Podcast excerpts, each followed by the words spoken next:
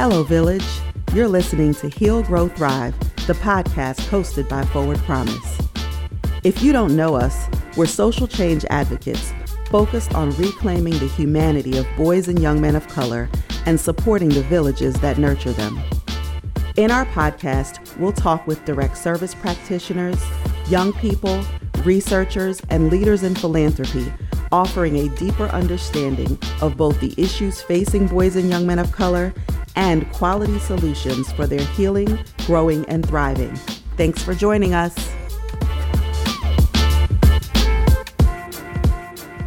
You're listening to an important episode in our series highlighting the voices of our grantees, fellows, and other stakeholders and how they are pivoting their work in the face of this COVID 19 outbreak. We work with some phenomenal people who are fully committed to ensuring that boys and young men of color and their villages successfully emerge on the other side of this. This pandemic is exposing the disproportionate struggle faced by communities of color that is and always has been rooted in a history of dehumanization, racism, and colonization. These factors make boys and young men of color and their villages more vulnerable to illness, violence, and financial ruin. So, we're dedicating these first episodes to sharing the issues and the solutions they've developed.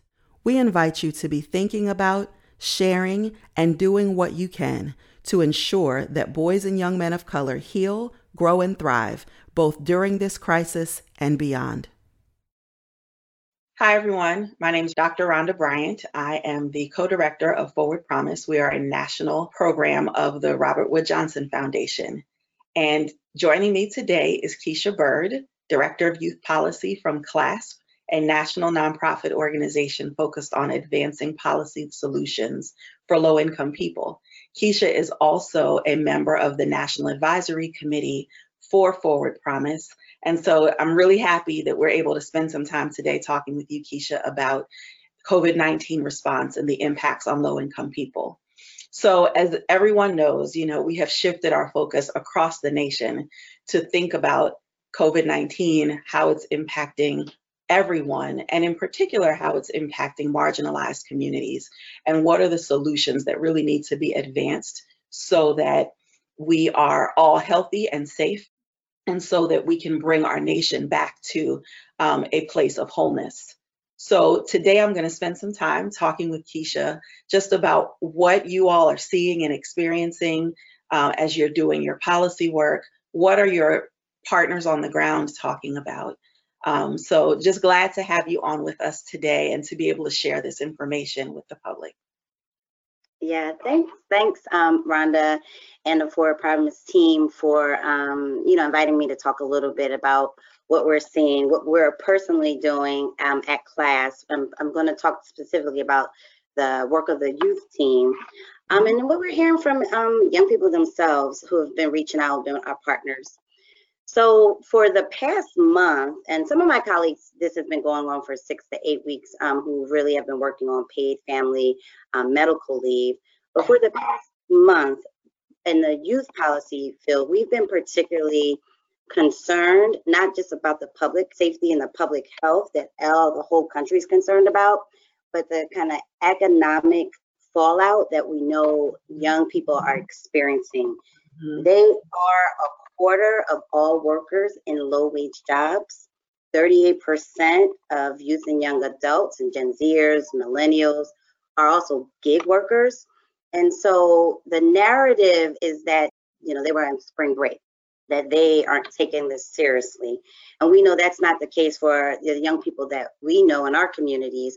They are taking this very seriously. They're in communities with their families, and they're also part of our workforce who's being impacted. Would be workers, they were in programs getting training, they were in programs getting, you know, positive youth development and a lifeline for their health and for their mental health and their safety. And those programs are shut down. So we're concerned about those youth serving organizations who were a lifeline for young people in their communities, as well as the economic like fragility of those young adults to take care of themselves and their families. Yeah, yeah. And that's what we're hearing from some of the Forward Promise grantees as well. They are the ones working on the front lines with youth, and they're struggling to keep up with what the varied needs are.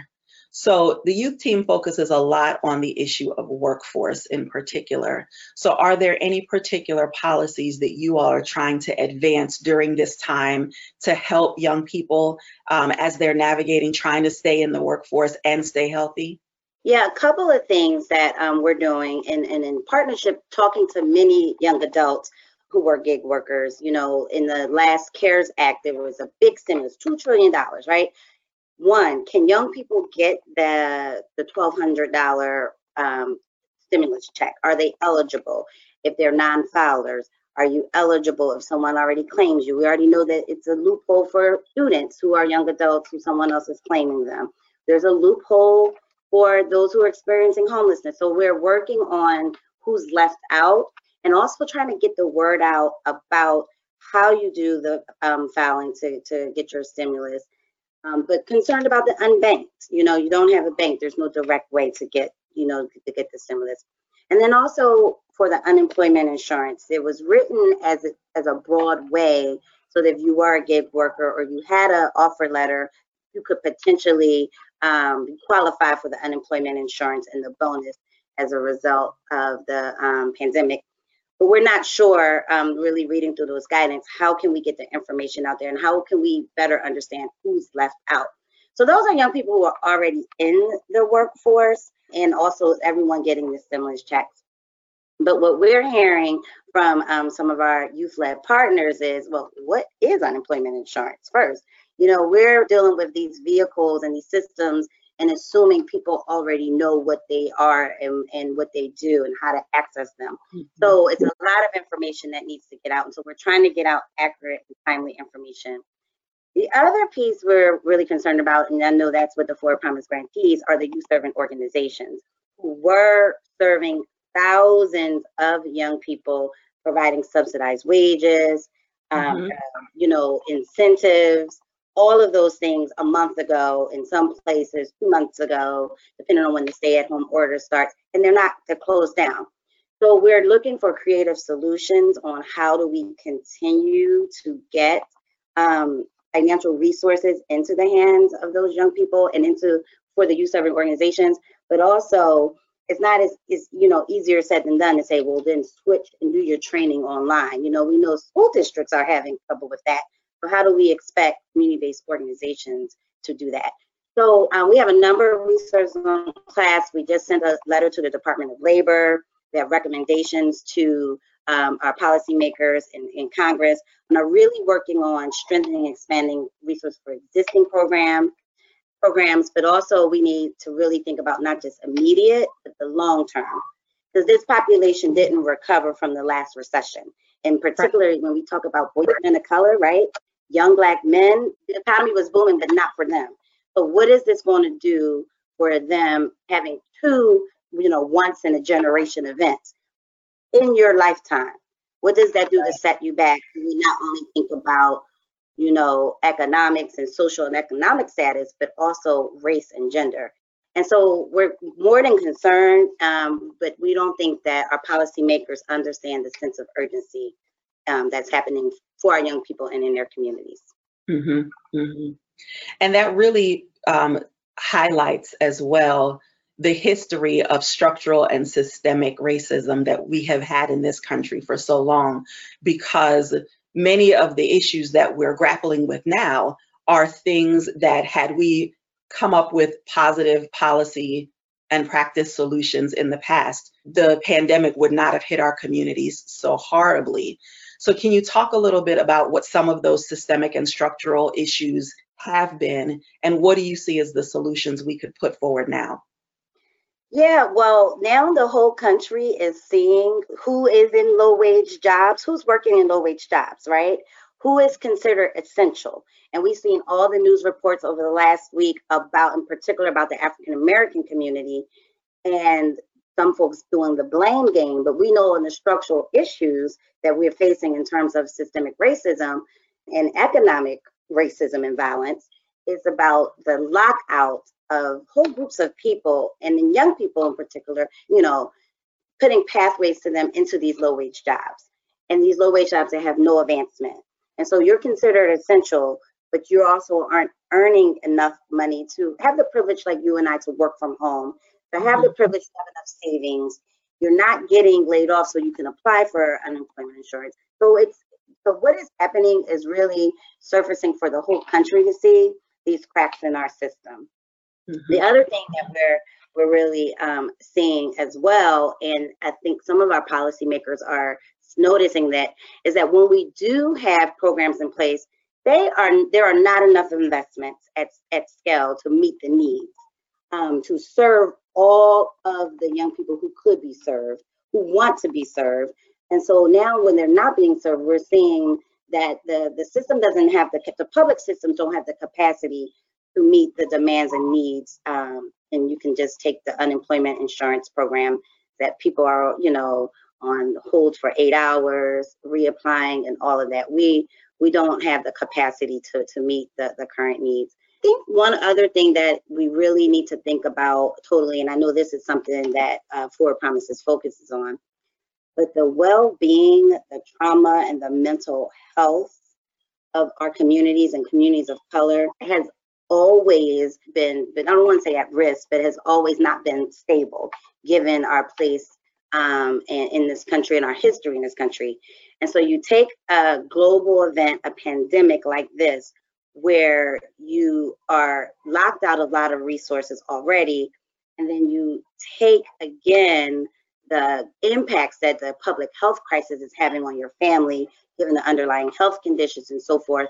And so when we think about young people who are coming of age and then those who are in young adulthood, we have to also think about what this is doing to them personally um, as everything else is swirling around them. And so, how do we make sure that our community-based organizations have the resources they need, not just now, but in the future to deal with the aftermath of this crisis? And then if they need resources, then that means policies need to be in place. So telehealth, the SAMHSA have the, you know, there was a tiny bit of money in the CARES Act from our perspective, and that's not enough. How do we advance, you know, Medicaid um, and expansion to more better support um, young adults and have culturally relevant and responsive practices that we know work for our communities? So it's a now response and an ongoing response because we can't go to business as usual after this crisis. Absolutely, absolutely. Um, one of the questions I had is as we look at these opportunities to put new policies and practices in place to benefit our communities, I think a lot of people believe that that's all the federal government's job. But can you talk a little bit about how the states can really have a role in fixing this now? the states have a huge role. I, you know, there, there, there's a role for federal government, there's a role for state and local government, and there's a role for, you know, the private private sector. So for states, there's lots of choices that they can make, and I'll just take just uh, two choices um, that I think we want to highlight. When we think about our um, SNAP uh, benefits programs, as our, you know, food and nutrition programs, you know, there were some work requirements attached to those programs, and that impacts a lot of uh, people, um, in particular, single adults. We know many of our, um, or non-custodial adults, and we know many of our young people, and in, particular, also boys and men of color, may fall in that category if they're needing food and nutrition assistance, have work requirements. So those been suspended, you know, federally, but states still have to make policy choices to make sure that if young people need food, uh, nutrition assistance, that they get that because you know the you know businesses are closed they their their work sites are closed so that's a that's a state policy choice that is that is an easy lift the other state policy choices that you want to call out attention to, and we've been doing some work with partners around, we're seeing the criminalization and decriminalization of, of, of folk in this in this space. And so states have enormous capacity in local government to work on public safety of those who are incarcerated, as well as de- the decriminalization and sending folks home. But when folks come home, they need resources and supports um, in their own communities. And, and, and so um, states and local communities have a great role to play in that, as well as thinking about parole and probation violations. Those technical violations, which we know is a cyclical fact um, mm-hmm. that we mm-hmm. need to anyway, that send too many people and, and, and youth and young people back into incarceration. So really taking a look at reforming what that looks like and what is the intersection of work, education with those particular technical violations that happen that send folks back into incarceration or detention, but that now there's no work or education for them to go to. So it's uncovering a state choice that they can make to do the right thing and decarcerate young people. Mm-hmm. Mm-hmm. And states oftentimes rely on those youth development organizations to provide those services for them. So, what do you think those organizations need most right now in order to be able to meet that need? So, what we're hearing, and we've um, done tons of interviews, have a survey out, and all that. And what we're hearing from um, programs are a couple of different things that they need. One, they need emergency assistance. We you know, the last um, uh, package had, you know, uh, assistance for small business, uh, small businesses, and some nonprofits can um, access that, and that's loans, right? But they need emergency assistance so that they can figure out creative ways to stay in touch with young people, provide services remotely if possible. There's a big digital divide, so we've heard a lot about being able to provide cell phones, hotspots, tablets, and those kinds of things who for young people who are outside of the education space that they also needed in their um, in this kind of youth serving workforce nonprofit space. And then also ability to provide financial assistance directly to young people um, for any number of things that they may need to support themselves and their families. So we're hearing from uh, those organizations of a few of those uh, kinds of things that they need so that they can have the doors open when this is, you know, all over with. Yeah. So finally, Kisha, what words of wisdom or advice would you share with other organizations like yours that are trying to really put out strong advisement around dealing with the COVID 19 crisis?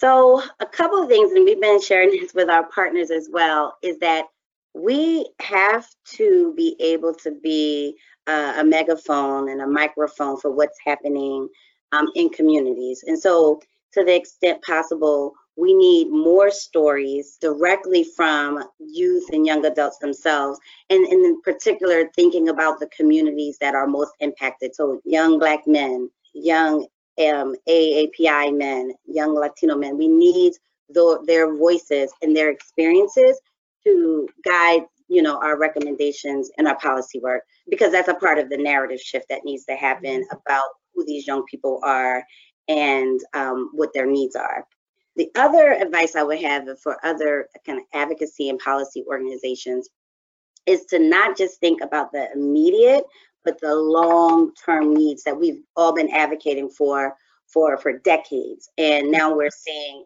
it you know truly exposed. But what do we need to put in place now as people are paying attention, policymakers in the in the in the world is falling apart, and what is needed in the long term so that we can have more stability in economic ways, more mental health and, and emotional stability, as well as more wholeness for our young people in our communities. So I would say those are the two things we've been kind of sharing with our partners and what we're kind of walking the walk ourselves.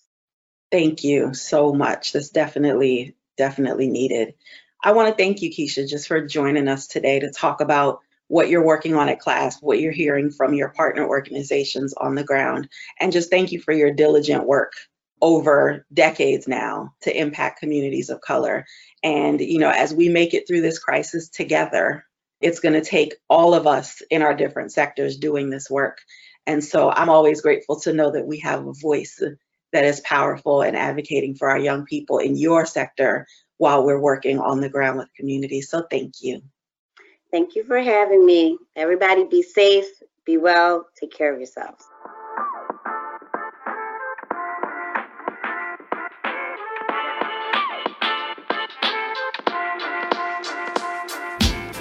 Thank you for listening to this episode of Heal Grow Thrive, the podcast. We hope these conversations prompt a deeper commitment to action in the field and in philanthropy to create a society that is fair and equitable for all. For more information about Forward Promise, visit forwardpromise.org or follow us on social media. We're simply Forward Promise on Facebook and at forward underscore promise on Twitter and Instagram.